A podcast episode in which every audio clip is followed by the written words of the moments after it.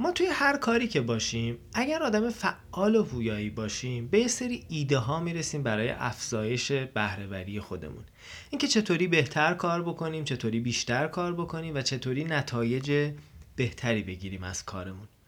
خب یکی از راه های خوب تولید محتوا به اشتراک گذاشتن همین ایده هاست.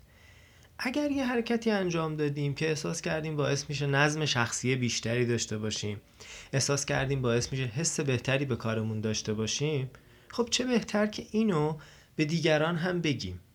اصلا فرقی هم نمی‌کنه ها که تو چه حوزه ای هستیم. این نوع محتوا حتی اگر کار ما کاملا تخصصی هم باشه در حوزه محتوا می‌تونه به همون کمک بکنه. یه مکمل خوبه که در کنار انواع دیگه محتوا به مخاطب کمک می‌کنه ارزش آفرینی می‌کنه و باعث میشه حس خوبی ایجاد بشه. خیلی هم خوب من دیدم این ایده ها به اشتراک گذاشته میشه. مثلا ممکنه شما به یه ایده ای رسیده باشید درباره نظم شخصی. با خودتون بگید این کار خاص رو که انجام میدم باعث میشه منظم تر بشم. خب همین رو می‌تونید بیاید تبدیل بکنید به یه محتوای خوب. در قالب متن، صوت یا ویدیو. و حالا من می‌خوام در ادامه این پادکست از یکی از ایده های جدید خودم بگم که کمک کرده یه مقدار بهتر کار بکنم. جالبه من وقتی به یه ایده خوبی می‌رسم برای بهتر کار کردن حس و حالم خیلی خیلی بهتر میشه. شاید صد بار من بعد از رسیدن به چنین ایده ای و خوب کار کردن به این نتیجه رسیدم که هیچی به اندازه خوب کار کردن نمی‌تونه آدم رو شاد بکنه حال آدم رو خوب بکنه. وقتی کارتو خوب انجام میدی وقتی به اولویت هات می‌رسی وقتی اون مسئولیتی که داری رو به بهترین شکل ممکن بهش توجه می‌کنی یه حسی به دست میده. یه نوع کارآمدی رو تجربه می‌کنی که این رو جنبه های دیگه زندگیت هم اثر می‌ذاره. روی روابطت اثر می‌ذاره. روی خلاقیتت اثر می‌ذاره. و اما ایده جدید من. من یه سری کاغذ کوچولو دارم که روی این کاغذها در لحظه هرچی به ذهنم برسه می نویسم بعد این کاغذها رو تفکیک می‌کنم و می‌ذارم تو سبدهای کوچولویی که دارم. مثلا یه سبد مرتبط با ایده هایی که توی اینستاگرام هم ازشون صحبت می‌کنم. یکی از سبدا مرتبط با محصولیه که دارم روش کار می‌کنم. یکی دیگه از سبدا درباره کتابیه که دارم می‌نویسم. این سبدهای جدا از هم هستن یه سبد هم وجود داره برای ایده های پراکنده. اما کنار همه این سبدا یه سبد دیگه ای هست که من اسمشو گذاشتم سبد کار روزانه. من معمولا در ابتدای روز یه سری از این کاغذهای کوچولو رو می‌ذارم جلو. و روی این کاغذها به تدریج کارهایی که قرار انجام بدم رو می نویسم این با نوشتن همه کارها توی یک فهرست فرق می‌کنه.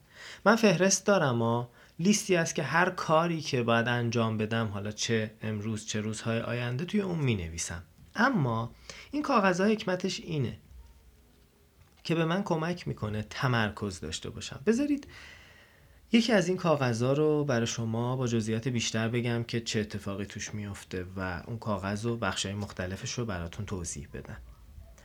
روی یکی از این کاغذهای کوچولو مثلا الان نوشتم ضبط پادکست کار شماره سه. تاریخ رو هم زدم.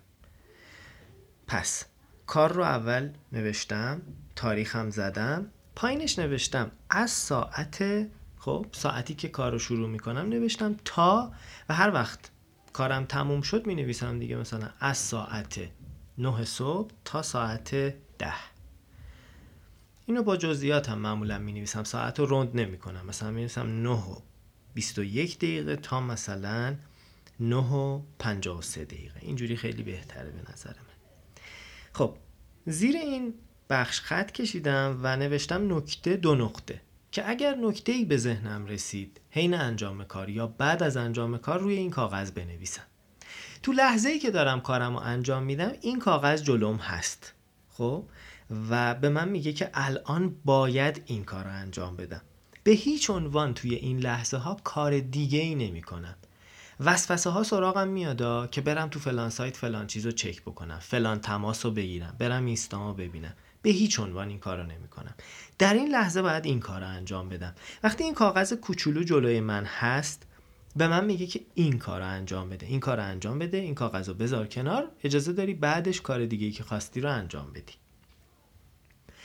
بعد از اینکه کارم انجام شد خب و همه بخش این کاغذ کامل شد یعنی ساعت پایان کار رو هم زدم و نکته ای که انجام این کار برام داشت رو هم یادداشت کردم. کاغذ رو میندازم توی سبد انجام کار روزانه. و اینا توی سبد کنار هم جمع میشن. هر روز می‌تونم این سبد رو بررسی بکنم. ببینم آخر روز چند تا از این کاغذ جمع شده. من چند تا کار رو با تمرکز انجام دادم.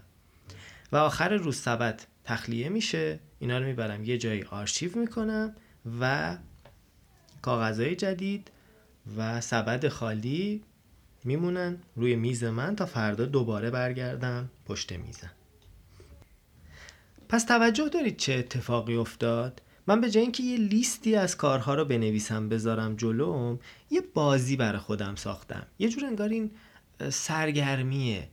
حس کار کردن رو بیشتر می‌کنه حس خوبی ایجاد می‌کنه و آدم رو ترغیب می‌کنه که هی کارهای بیشتری انجام بده یا کاراشو بهتر انجام بده و این کاغذهایی که نشون از پایان کار دارن رو بندازه توی سبد.